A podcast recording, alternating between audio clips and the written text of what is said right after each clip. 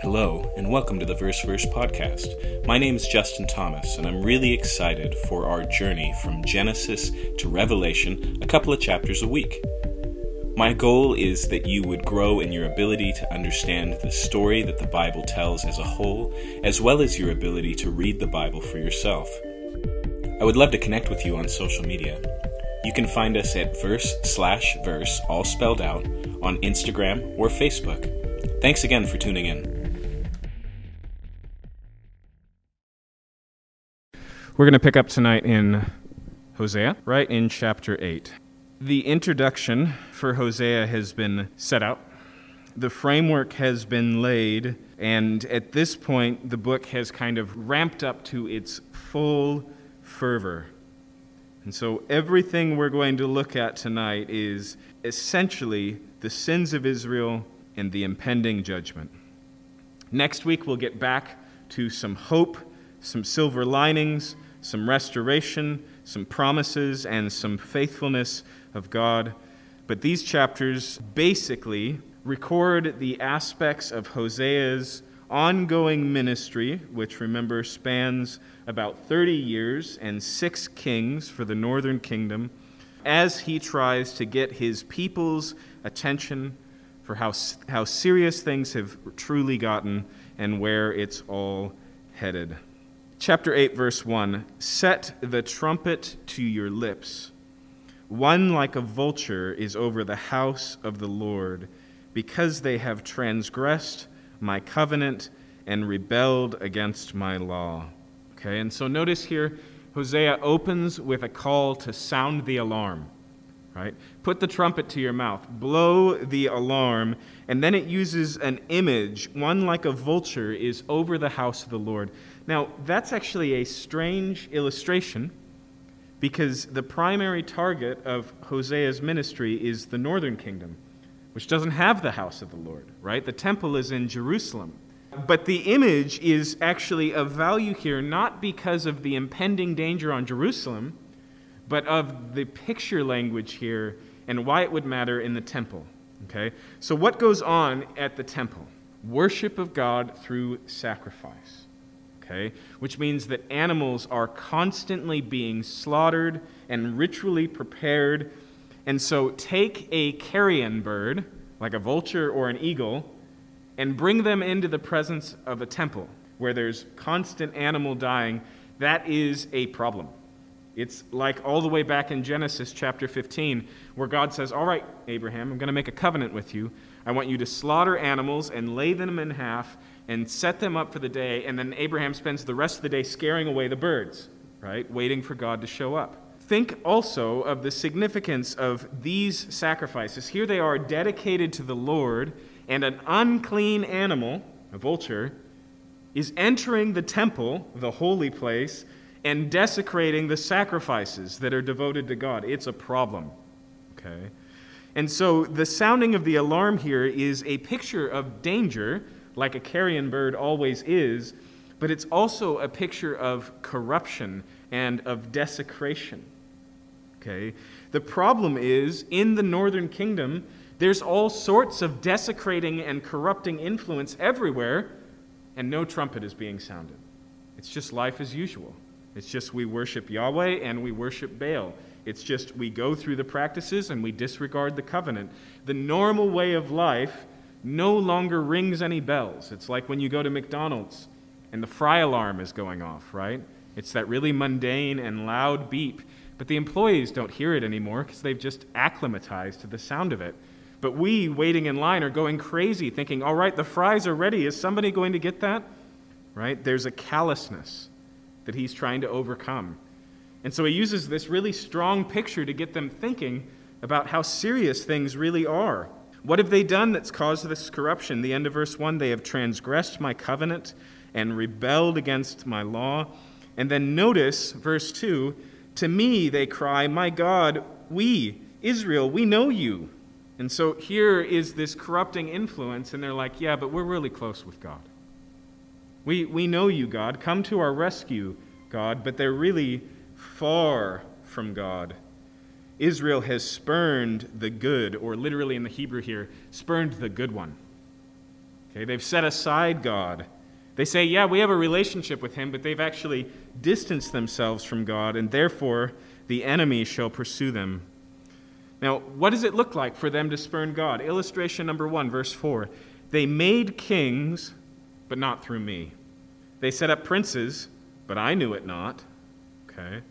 So the idea is here that the northern kingdom no longer involved God in appointing leadership. Okay? If you go back to the book of Deuteronomy, in chapter 17, it lays out the rules for Israel's kings. And there's all sorts of interesting restrictions and requirements, but number one is I will select the king from among you. That's the number one rule for kings in Israel. But in the northern kingdom, here's how you become king. Okay, and this has been going on for generations and generations. You kill the guy on the throne. Okay, there was constant violent upheaval in the northern tribes as one person came into power, and then through intrigue or outright attack, another person came into power. And the truth is, the northern kingdom, in terms of subjects and citizens, had just gone, well, that's the way it is. It's just where they lived. But they had completely surrendered and separated themselves from this. Now it was power and not providence that determined leadership. On top of that, with silver and gold, they made idols for their own destruction. Now, there's a little bit of irony there. It's hardly thinly veiled. But you don't make idols to destroy you, you make idols to save you. Okay? But it shows here the blindness and the foolishness of it. Verse 5 I have spurned your calf, O Samaria. And remember here, Samaria is the capital city of the northern tribes of Israel. And he says, I'm against your cow my anger burns against them. How long will they be incapable of innocence? For it is from Israel. A craftsman made it. It's not a god. The calf of Samaria shall be broken into pieces. Now, one of the things that's so striking about the worship practices of the northern tribes, and this begins when the northern tribes begin, okay? in the days of Jeroboam. Jeroboam, who is the last king of, well, he's the first king of the northern tribes, and he's the last one to be appointed by God, okay? With maybe the exception of Jehu uh, at a later point. But he is appointed by God. He says, I'm taking 10 of the tribes away from Solomon's son Rehoboam and giving them to you. And he's like, And I, if you will be faithful to the covenant, I will put your son on the throne and your son's son, and so on and so forth just as I did with David. So Jeroboam becomes king. And the first act of business is he goes, I've got a real threat to my security of power. Everybody who's a part of my northern tribes still heads to Jerusalem for worship. At least three times a year, all the men pack it up and go to Jerusalem where the temple is. But what's right next door to the temple? The palace, where the king of Judea the descendant of David, is ruling. And he goes, eventually, David's going to win them back. The sons of David are going to draw them back, and my family will lose power. And so he decides to use religious ends for political convenience. He says, You know what I'll do? I'll set up our own religious cult that doesn't need the temple, that doesn't need the Levites, that doesn't need Jerusalem. That way, nobody will be tempted and drawn back towards the south. And so he sets up not one, but two golden calves. And he appoints priests not by God's election through the tribe of Levi, but to the highest bidder, apparently. Anyone who expressed interest could become a priest, like the internet ordinations that we have today.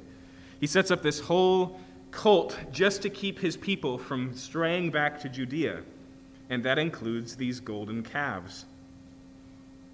But that's that's their religion. That's what they worship a political convenience, a power strategy. Okay? And to be honest, these things, the origin of this stuff is not unknown. You know, there are sometimes, even in Christian history, where we see things like this and we go, really? Right? I've always wondered about the Church of England that effectively begins when the king can't get the divorce that he wants. So he goes, well, we're our own church now right? That's the beginning of the Church of England. Okay, it's similar to that. And so when he says here, a craftsman made it, it's not God. He's not stating things they don't know. But there's a second thing here. See, the golden calves, plural, that Jeroboam make, have a precedent. They have a, uh, a preceding point in Israel's history. In fact, we can even guess where he probably got the idea. In the Exodus, when Israel is at Mount Sinai and Moses is up on it receiving the covenant, the people get restless. And to be fair, what they're going through is unprecedented. Okay? Their leader, Moses, they've just seen all the miracles that brought them out of Egypt. He goes up to the top of a mountain that's literally on fire and doesn't come back for more than a month. And so they come to Aaron, the priest, Moses' brother, and they go, We don't know what happened to Moses, but we really need a God. And to be honest, we need a God that's a little bit less than a burning mountain. And so they say, Here, here's a bunch of gold, make us a God. And he builds them a golden calf. Okay? Now remember, this is juxtaposed against God's revelation of the covenant happening simultaneously up the mountain to Moses. But what's important for what we're looking at tonight is what happens next. Moses comes down the mountain. He grinds this golden calf to powder, mixes it with water, and makes Israel drink it. Okay? Which is like the most intense single mom punishment I've ever heard of, right? But here, there's a reference to that. In the same way that that calf was destroyed, so also Samaria's cow is going to be destroyed. Look again at verse 6. The calf of Samaria shall be broken to pieces. Okay, I'm going to grind it to a pulp again. Now, again, what is the significance of that? One more Old Testament story, just by way of illustration. There's an occasion where God wants to deliver Israel in the days of the judges, and he calls on a young man named Gideon. And Gideon is not a courageous hero, he's a coward. And so God starts small with Gideon. Before he delivers Israel, he says, Let's just focus on setting your family right. Out in front of your house, Gideon, your dad has set up this statue of Baal. I just want you to take it down. That's where God starts with Gideon. And so Gideon does it in the middle of the night, quietly, so nobody knows it was him. And in the morning, everybody finds the statue of Baal laying on the ground, and the city is up in arms. And as is always the case when people try and hide things, he doesn't hide well enough. And so they're like, We're pretty sure Gideon did this. Let's gather together, mob mentality, put him to death. And Gideon's dad comes to his rescue, and this is the argument he makes. He says, Don't you think Baal is capable of delivering himself? If Baal is God, can't he defend himself? Why do you need to defend? And here, God is basically saying, your gods are going to be unable to resist my attack. Okay. Then we get to verse 7. For they sow the wind and they shall reap the whirlwind. Okay. Now this is this is a difficult, it's a provocative proverb, if you will. What does it mean to sow the wind and reap the whirlwinds? One idea might be that they have sown futility, right? It's just the wind, it's just a breath of air but it's going to lead to judgment, a whirlwind. Okay? That's the way it reads the most easily in English, but the, the Hebrew here is a little bit broken and a little bit challenging.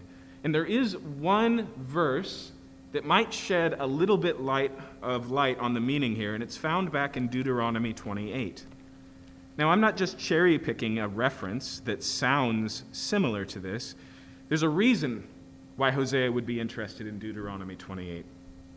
Deuteronomy 28 is the part of the covenant where God lays out and all uh, lays out all of the consequences, the blessings for obedience and the curses for disobedience. If you read the prophets, Isaiah, Jeremiah, Ezekiel, and the minor prophets together closely, they live in these chapters. All the language for what God's going to do to Israel for unfaithfulness, they borrow from Moses. Okay? In fact, we'll see it in a few places tonight. But I just want to draw your attention to this verse, this particular curse in verse 38. It says here, You shall carry much seed into the field, and you shall gather in little, for the locust shall consume it. Okay. Based on this idea, you'll sow a lot and gather a little. Okay. Some have suggested the idea here is you will sow in the wind and you will reap in the whirlwind. Okay? A light breeze is helpful for gardening in Israel because the way that you go about planting seeds is not poking holes and planting seeds one by one, but casting them. Okay? And so a, a light breeze is helpful. It, it might even have been seen, if you will, as a good omen because it's a helpful way to sow the seed. But reaping in a storm is bad news. Storms, weather is, you know, always the danger of farming. And so the idea may be here work as hard as you want to succeed. Do everything you can to prosper, and you will not. Okay. As we'll see when we get to chapter 9, one of the contextual elements here that Hosea is clearly addressing has to do with how good the crop season is going in Israel. And as we'll see, that's because they are thanking Baal for his provision. And so God says, Well, what if I turn off the tap of my blessings? What if I tell you in advance, famine is coming, and you're going to have to know that I have power over the farms and not Baal? In that case, the verse here is not, You're doing futile things and it will lead to judgment, but have the best farming year you want. I will destroy it. Okay. In fact, notice the next part of this seems to affirm this understanding. The standing grain has no heads, it shall yield no flour. Okay? You can watch grain grow for seasons. It can get, or not for seasons, but for months. It can get taller and taller. But if a storm rips through and removes all the heads, there's no wheat. The stalks is nothing but what carries the head where the wheat is. And so effectively, the idea here is the same thing. I'm going to ruin the harvest. He says, even if it were to yield, strangers will devour it. Now, I just want you to notice that turn of phrase. What does he say here? He says, There's going to be nothing. Even if there was, strangers will eat it. We're going to see that cadence a few times tonight in, in Hosea. It's one of his ways of turning phrases. It's an idea of escalation. It's a don't have your hopes up. In fact, have even less hope than don't have your hopes up. Continuing here. Verse 8 Israel is swallowed up Already they're among the nations as a useless vessel, for they have gone up to Assyria. Okay. Now, if you're familiar with your history of the northern tribes of Israel, they will go up to Assyria as captives. That's not what Hosea is talking about here. He's talking about the fact that they have gone up to Assyria to get help, military help. In fact, Hosea does something here structurally that's easy for us to miss. But I want you to notice how what begins there in verse 9, for they have gone up to Assyria, ends at the end of verse 13 when it says, they shall return to Egypt. Okay? Do you see how that kind of comes together? They have gone up to Assyria, they shall return to Egypt. It would be a normal poetic couplet if we put those two together. It's something we'd expect to find in the psalm. In fact, it sounds like something Hosea would say. But here he breaks it up. It's like delaying the punchline to a joke to let suspense build. Okay? And so the idea here is they've gone up to Assyria to help them politically. And then notice how Hosea compares this. He says they're like a wild donkey wandering alone. The prophets use this illustration of a donkey on a couple of occasions. Most of the places, uh, like when Jeremiah uses it, it's a little bit more graphic than this. It's a little bit more explicit, okay? A wandering donkey just sounds like a lost animal. But in Jeremiah's version, it's a lustful donkey sniffing the wind because it smells, you know, in heat, it smells a possible lover miles and miles away. And apparently, this is the problem with donkeys, okay? When they get stubborn and rebellious and hard to control is when they're in heat because they're just, they just lose their minds. So the idea here is that here's Israel wandering the wilderness, just sniffing out a lover, in this case, Assyria, a hero to come and save them. Ephraim, it says, have, has hired lovers though they hire allies among the nations. See how the metaphor here is a sexual one, but the reality is a political one? Right? Though they hire allies among the nations, I will soon gather them up, and the king and the princes shall soon, soon writhe because of tribute. Like we talked about last week, this is exactly the pattern that goes down. Okay? Israel goes to Assyria and says, Hey, you're strong. Would you protect us? And Assyria goes, Sure, if you pay me. Right? And then it becomes a tribute because it's now like the bully and the lunch money. Now it's a situation where, well, now I know you're not strong enough to defend yourself against me, so I'm going to take advantage of it. And eventually, as that escalates, it ends up being Assyria themselves, the ones that they fled to for strength, that destroys them. And that's what it means here when it says, because of the tribute. One of the things that's going to spoil the prosperity of Israel is them, you know, hiring protection that becomes something they need protection from. Because, verse 11, Ephraim has multiplied altars for sinning, they have become to him altars for sinning. Now, that's, that's an ironic statement. The idea here is Ephraim's multiplied altars to deal with their sin, but the multiplication of altars was a sin itself, right? That's what an altar is for. It's for, for the expunging of sin, for the removal of guilt, for propitiation. But in this case, it perpetuated sin. It's like installing a bunch of hand washing stations, but accidentally wiring them to the sewage line. Right? It's supposed to be more and more cleaning, but it's just more and more mess. Verse 12 Were I to write for him my laws by the ten thousands, they would be regarded as a strange thing.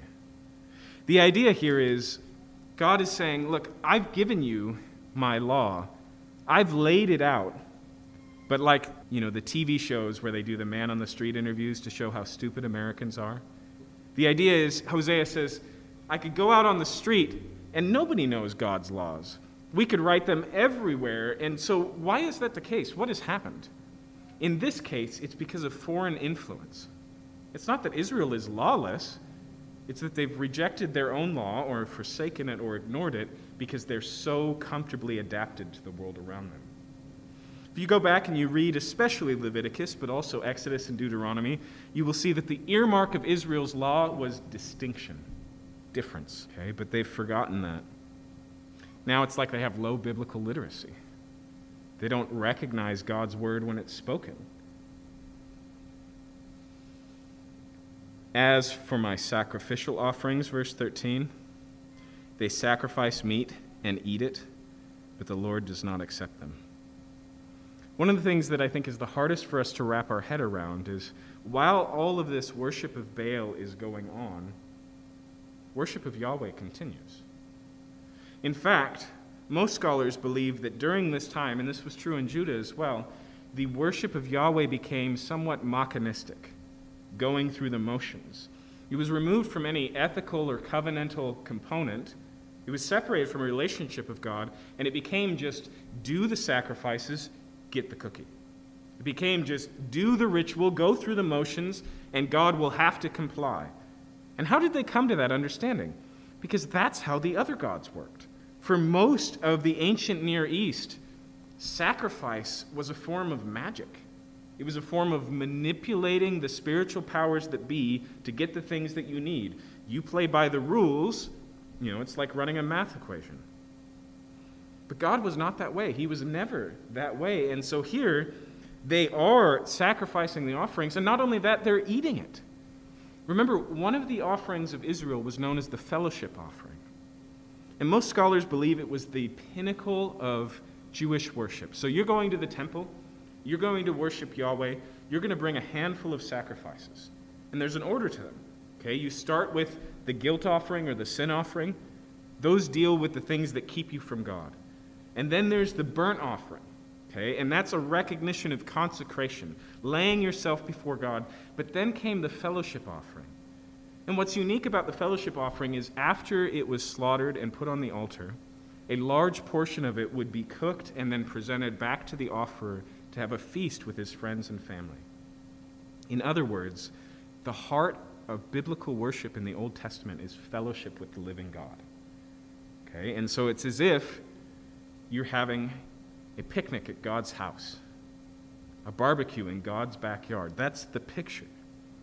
That's still happening. But now they're just going through the motions. There's no fellowship, there's no ritual. Okay? Whereas they used to, you know, show up and bring all this food into God's house and sit down for a feast. Now they're just DoorDash deliverers and they just knock on the door, hand God the food, and leave. Okay? They've lost the heart of the covenant. He says, Now he will remember their iniquity and punish their sins. They shall return to Egypt, which, by the way, is where chapter 7 ended. Now, Hosea knows, and he said it a bunch of times, they're not headed to Egypt, they're heading to Assyria. So why does he mention Egypt here? Okay, and a side note, I don't assume any of you have a King James Bible here, but the King James Bible strangely says they shall return to Egypt in ships, which has to do with the, the MT tradition of the Old Testament, and it just doesn't make any sense. The idea here is that they shall return to Egypt in other words, the Exodus itself will be reversed. Right? Here they are in the promised land. How did they get here? Because God miraculously and graciously drew them out of Egypt, okay, through the wilderness, brought them to the promised land of Abraham, Isaac, and Jacob, brought them into it, and set them there. And when it says here, they shall return to Egypt, this is Deuteronomy chapter 28 language for reversal okay, for going back to the way things were. Why? Verse 14 For Israel has forgotten his maker and built palaces. Judah has multiplied fortified cities. Okay, what are those palaces and fortified cities? Their strength, their self preservation, their military installations to protect Israel from those around them. And God says, It's not going to do you any good. He finishes here. He says, So I'll send a fire upon his cities and shall devour her strongholds. Chapter 9. As we get started here, most of Hosea's oracles, the individual collections of prophecies we have, don't give us any sense of provenance, okay, of where they came from. Whereas if you read in Jeremiah, it says, And God said to Jeremiah, Go to the temple and preach to the temple. We don't find a lot of that in Hosea. We don't find, like we do in Isaiah, in the days of King Hezekiah, Isaiah went and said. We just find oracles here without context. So, what I'm about to suggest to you is a suggestion and not a fact. But I want you to notice how significant this passage becomes if Hosea is presenting it during the fall festivals, okay, when the harvest is being celebrated. Very clearly, all the language of the opening verses of chapter 9 are focused on harvest, focused even on a time of rejoicing. And so I want you to picture this, this harvest party, right? Where all of Israel is rejoicing in all of these crops. And here comes Hosea, and he begins shouting on the streets.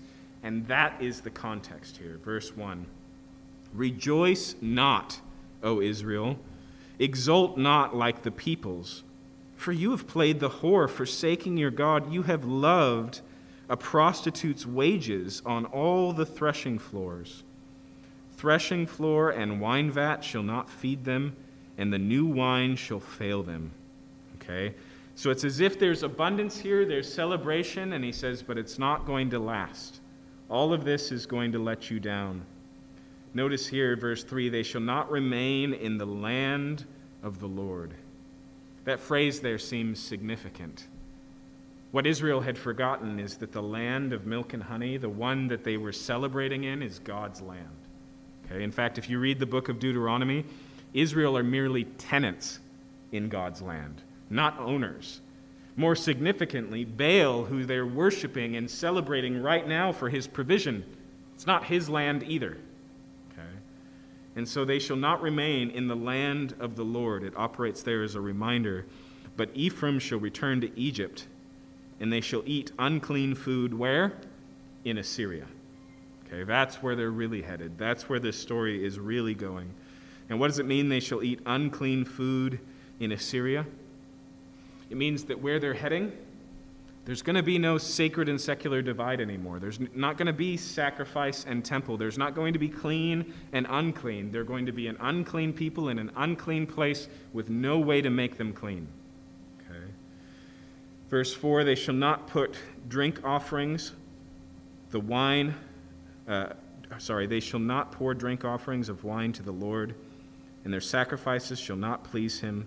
It shall be instead like mourners' bread to them. All who eat of it shall be defiled.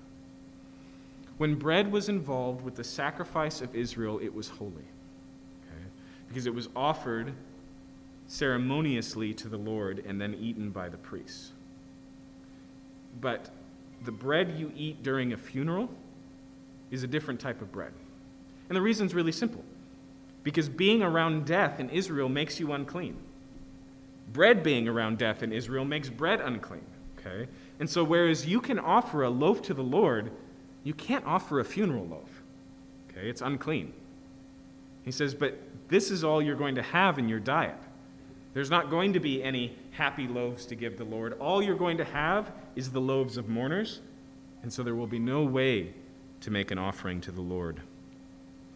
All who eat of it shall be defiled, for their bread shall be for their hunger only. It shall not come to the house of the Lord. The idea of offering bread to God was as a first fruits of the harvest. Right? God, you have provided this grain, so I'm making this loaf of bread to recognize this was yours. You gave it to me. I'm giving you back a portion to recognize that. But what they're speaking of here is an economy of scarcity. The only bread you'll have is just enough to get by, not enough to be grateful for, if you will. Verse 5 What will you do on the day of the appointed festival, on the day of the feast of the Lord? For behold, they are going away from destruction, but Egypt shall gather them, Memphis shall bury them. Nettles shall possess their precious things of silver, thorns shall be in their tents. Okay, remember, we're talking harvest language here. So, what is nettles and thorns overcoming their precious silver and their tents? That's an abandoned land, right? That is, you know, um, the mansion that's gone to rot through neglect. That is um, the destruction of their prosperity. Verse 7 The days of punishment have come, the days of recompense have come. Israel shall know it. Okay, and then we get a statement here from Israel's mouth. And again, if we read this as Hosea shouting in the streets, imagine that what comes next is the people's response. Look at what it says. It says, The prophet is a fool the man of the Spirit is mad because of your great iniquity and your great hatred. The prophet is the watchman of Ephraim with my God. Okay, there's two possibilities here. Either they say, Hosea, you and all your friends are crazy. And then God defends him and he says, Don't you understand that he's my appointed watchman and he's trying to warn you of what's coming? Remember, a watchman is someone who stood on the walls at night, and if they saw an approaching attacking army, uh, army would sound the alarm so that the city would be prepared. Or it may be here, because again, the sentence is a little bit difficult. It may be saying, Ephraim is the prophet, Ephraim is the watchman. In other words, if they're going to stand as critics of the prophet, they have to identify themselves as speaking for God. Right? There's no neutrality here. To reject that they speak the word of the Lord is to speak the word of the Lord. To reject someone's judgment is to be the judge. Okay?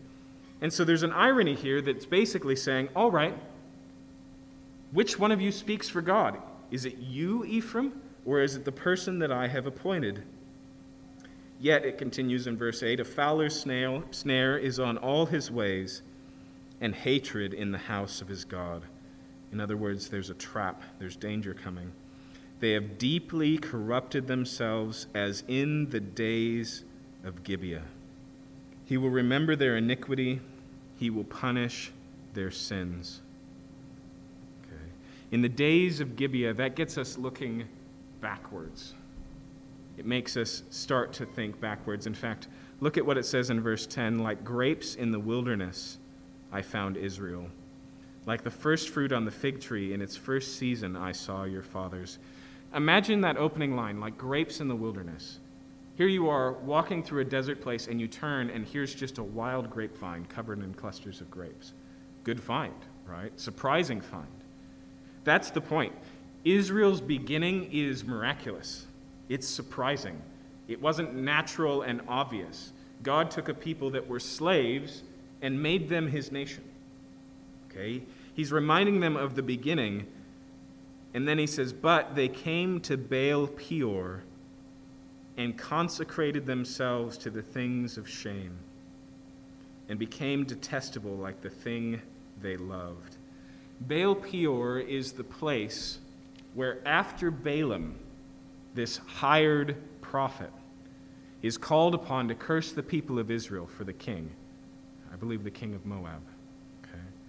After that, Balaam goes, Well, I can only say what God wants me to say. He tries to curse Israel, blessings come out. It happens multiple times. The king's really frustrated with him, and he goes, Look, I can't speak curses over him, but I do know something that will get them. Take your most attractive women, make sure they're scantily clad, and go out and draw Israel into worshiping Baal, your God. And so the king pulls off this plan, and Israel is drawn into this uh, sexual, orgiastic worship of Baal. And this is the beginning of Israel's relationship with Baal. Okay? This is back in the wilderness. This is before the land of Canaan. This is right after the Exodus. This is right after Mount Sinai. This is right after the tabernacle is built. Okay? At the very beginning, Israel is unfaithful. Why is Hosea bringing it up here? Okay? It's as in the days of Gibeah. Now, there's a geographical thing going on here that you wouldn't get unless you were looking at a map. But Baal Peor is on one side of the Jordan River, and Gibeah is on the opposite side. They're right next to each other. Okay? And that's the connection point here. It's not that there's a significant history with Gibeah, but there is a significant present reality. As we've seen multiple times in Hosea, Gibeah is one of the primary places of Baal worship in Hosea's day. So he draws the connection, and he says, like father, like son, you are showing yourself to be just as you were in the beginning on the other side of the river. That is the picture he's drawing here. In fact, it says they consecrated, them, consecrated themselves to the thing of shame. Okay? There's a play on words here. The word for Baal and the word for shame are very similar. Okay? In fact, we find a lot of the prophets changing Baal's name into the Hebrew word for shame and just, you know, uh, making a joke out of every time they say his name. That's what's happening here. Because of that, verse 11 Ephraim's glory shall fly away like a bird. No birth, no pregnancy, no conception. Even if they bring up children, I will bereave them. Okay, we see that pattern again, right? There's not going to be any birth. In fact, there's not even going to be any pregnancy. In fact, there's not even going to be conception. Even if there was, I would kill their children before they came of age. Right? It's that same pattern we saw earlier. And again, this is significant because this is the other half of what it looks like to worship Baal. Baal gives two things if you worship him fruit in your vineyard and fruit of the womb. Fertility is his focus. And so God's already turned off the tap on the farms, and now he's going to shut down the pregnancies, okay, to get their attention. He says, Woe to them when I depart from them, verse 13. Ephraim, as I have seen, was like a young palm planted in a meadow. If you look at your footnote here where it says young palm, it might say, or like Tyre. And I would suggest that's probably the better reading. At the very least, I don't know why Israel would be like a young palm planted in a meadow, but I can tell you why he'd be like Tyre, okay? In 722 BC, which is during the life of Hosea, King Sargon II, okay, an Assyrian king, destroys Tyre. And in the same year, he destroys Israel. Okay? It all happens at once. In other words, there's a comparison being made here. Just like Tyre, so also Ephraim must lead his children out to the slaughter. Give them, O Lord, verse 14. What will you give them? Give them a miscarrying womb and dry breasts. Suddenly, Hosea interjects, and he calls a curse upon Israel, and it's not a very great one a miscarrying womb and dry breasts. God says, I'm going to rob them of children, and effectively, Hosea puts his amen on that. He says, So be it. This is the first time, actually, where we see Hosea entering in and, if you will, commiserating with the Lord. But remember where the story begins. The story begins as Hosea lives out the reality that God is experiencing in Israel the reality of loving a woman who is unfaithful. Okay? And so it's as if here, it's almost as if God gets a little too close for comfort. Remember, Hosea has two children that do not belong to him, where his wife was unfaithful and had children with another man. And so he just, he just resonates with this. It's a touch point with him. On top of that, the language he uses here is a reversal of what Jacob promises Ephraim in Genesis 49. You remember in Genesis 49, Jacob in his old age gathers all of his sons around him, and he begins to prophesy their future, family by family. And when he gets to Ephraim, he talks about their abundance and their fruitfulness, and he uses this same language of womb and breast. Okay? And so Ephraim here is a stand in for all of the northern tribes, but it's a reversal of what God had planned for them, a reversal of what God had promised them because of their sin verse 15 Every evil of theirs is in Gilgal. There I began to hate them because of their wickedness of their deeds. We've seen many, many times that Hosea is rooted in the history of Israel. He's mentioned Baal Peor. He's mentioned Bethel, where Jacob, you know, Jacob's ladder is. He mentions place after place after place. Here, when he mentions Gilgal, he's going back to the book of Judges. The reference here is to what happens in the tribe of Benjamin, where a man and his concubine stay the night. And the whole city, Benjamites, people of Israel, surround the city and demand that this, this traveling man come out so that they might rape him. And instead, he throws his concubine out there. She's raped until morning, till dead. It's an insane story. It's the worst part of the book of Judges. And so he cuts this woman up into 12 pieces, sends it out to all the heads of the tribes of Israel, and they gather together to war against the tribe of Benjamin to destroy them. Why does he bring it up here? He says it's the same thing. Right? And even that story, the story of Gilgal in the book of Judges, is a reverberation of Sodom and Gomorrah and yet it's not happening over there in the Canaanites, it's happening in here in Israel. This is the downward spiral of the nation. Because of that, he says, I will drive them out of my house, I will love them no more. All their princes are rebels. Ephraim is stricken, their root is dried up, they shall bear no fruit.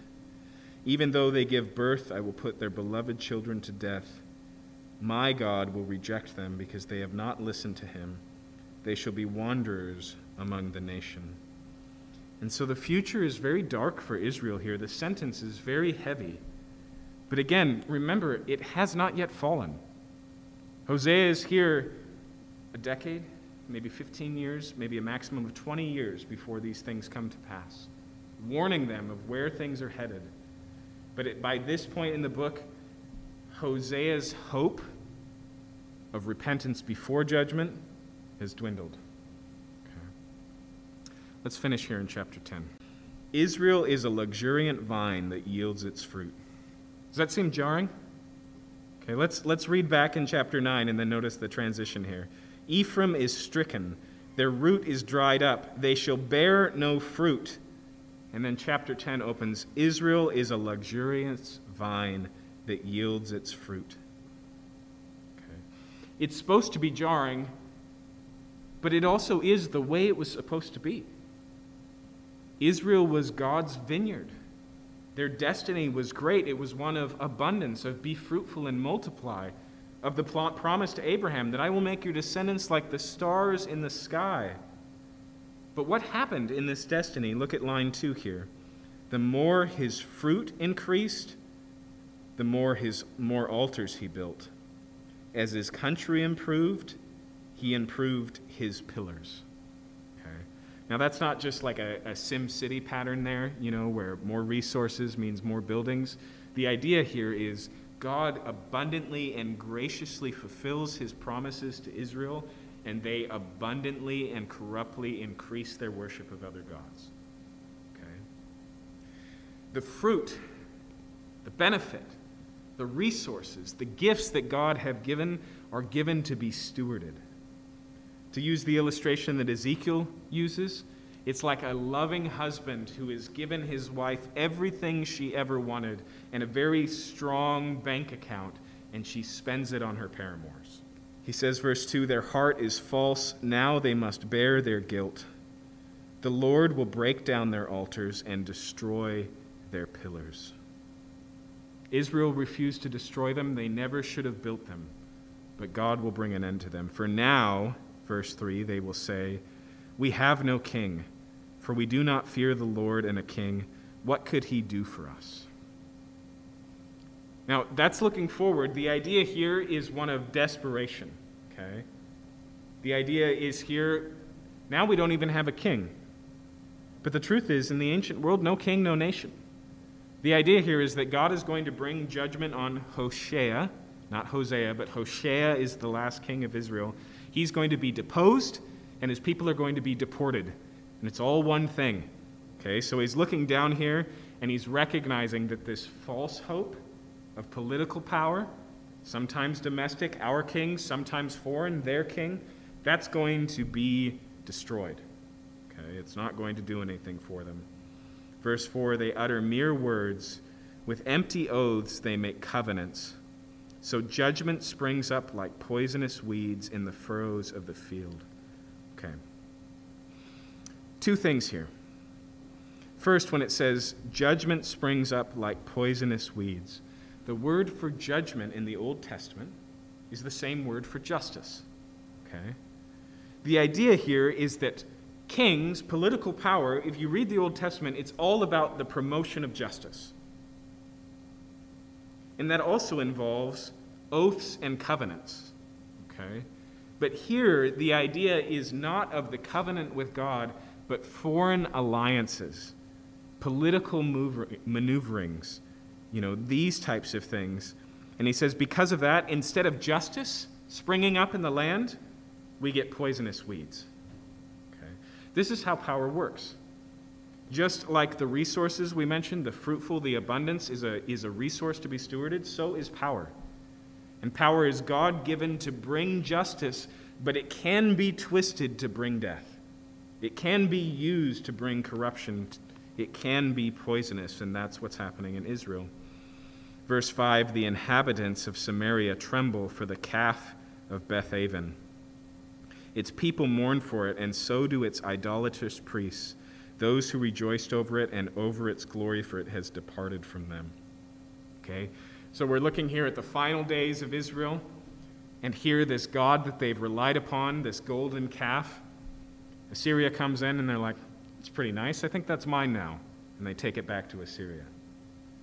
And so there's this ironic picture here of the God who's supposed to be delivering them, taken into captivity, and them left crying because their God has been taken from them.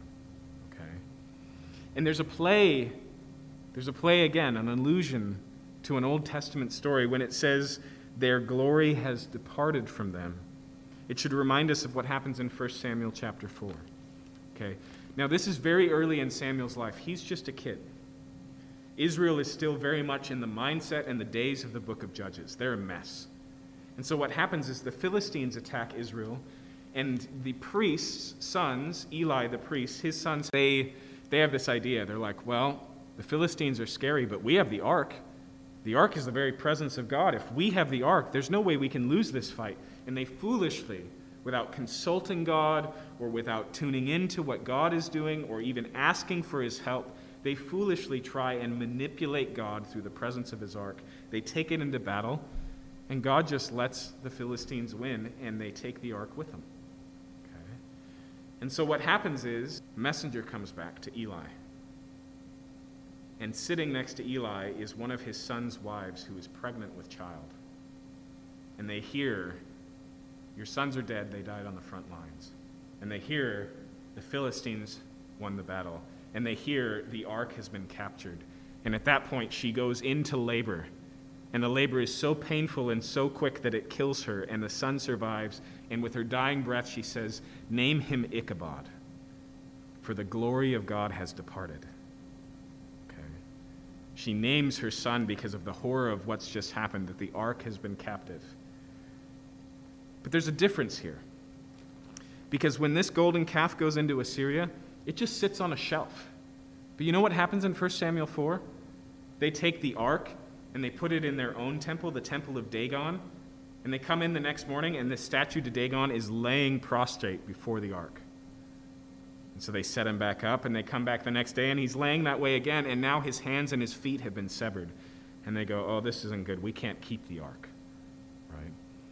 That's not going to happen with the glory of Samaria here, with the bull of Samaria, because it is not a God, and it has no power which means that their, wor- their crying here is, you know, uh, over spilt milk.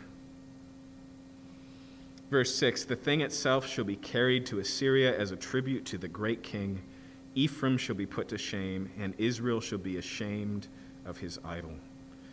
And that's the problem with idolatrous worship. When we worship things that aren't God, they let us down. Okay? They become our shame. Verse 7 Samaria's king shall perish like a twig on the face of the waters. Okay, the idea here is that he may be a king in title, but what's about to happen, he will have no control over. Right? If you set a twig in the water, the twig has lost all power of destiny. It is now the rapid river that determines its fate. Okay? That's what it's going to be clearly like for Hosea. What happens will happen to him. He's no longer going to be an active participant in his own story, but acted upon. That's the picture here the high places of Aven, the sin of Israel shall be destroyed. Thorn and thistle shall grow up on their altars. And they shall say to the mountains, Cover us, and to the hills, Fall on us. Jesus picks up on this language and puts it forward to the return of Christ. Revelation picks up on it as well.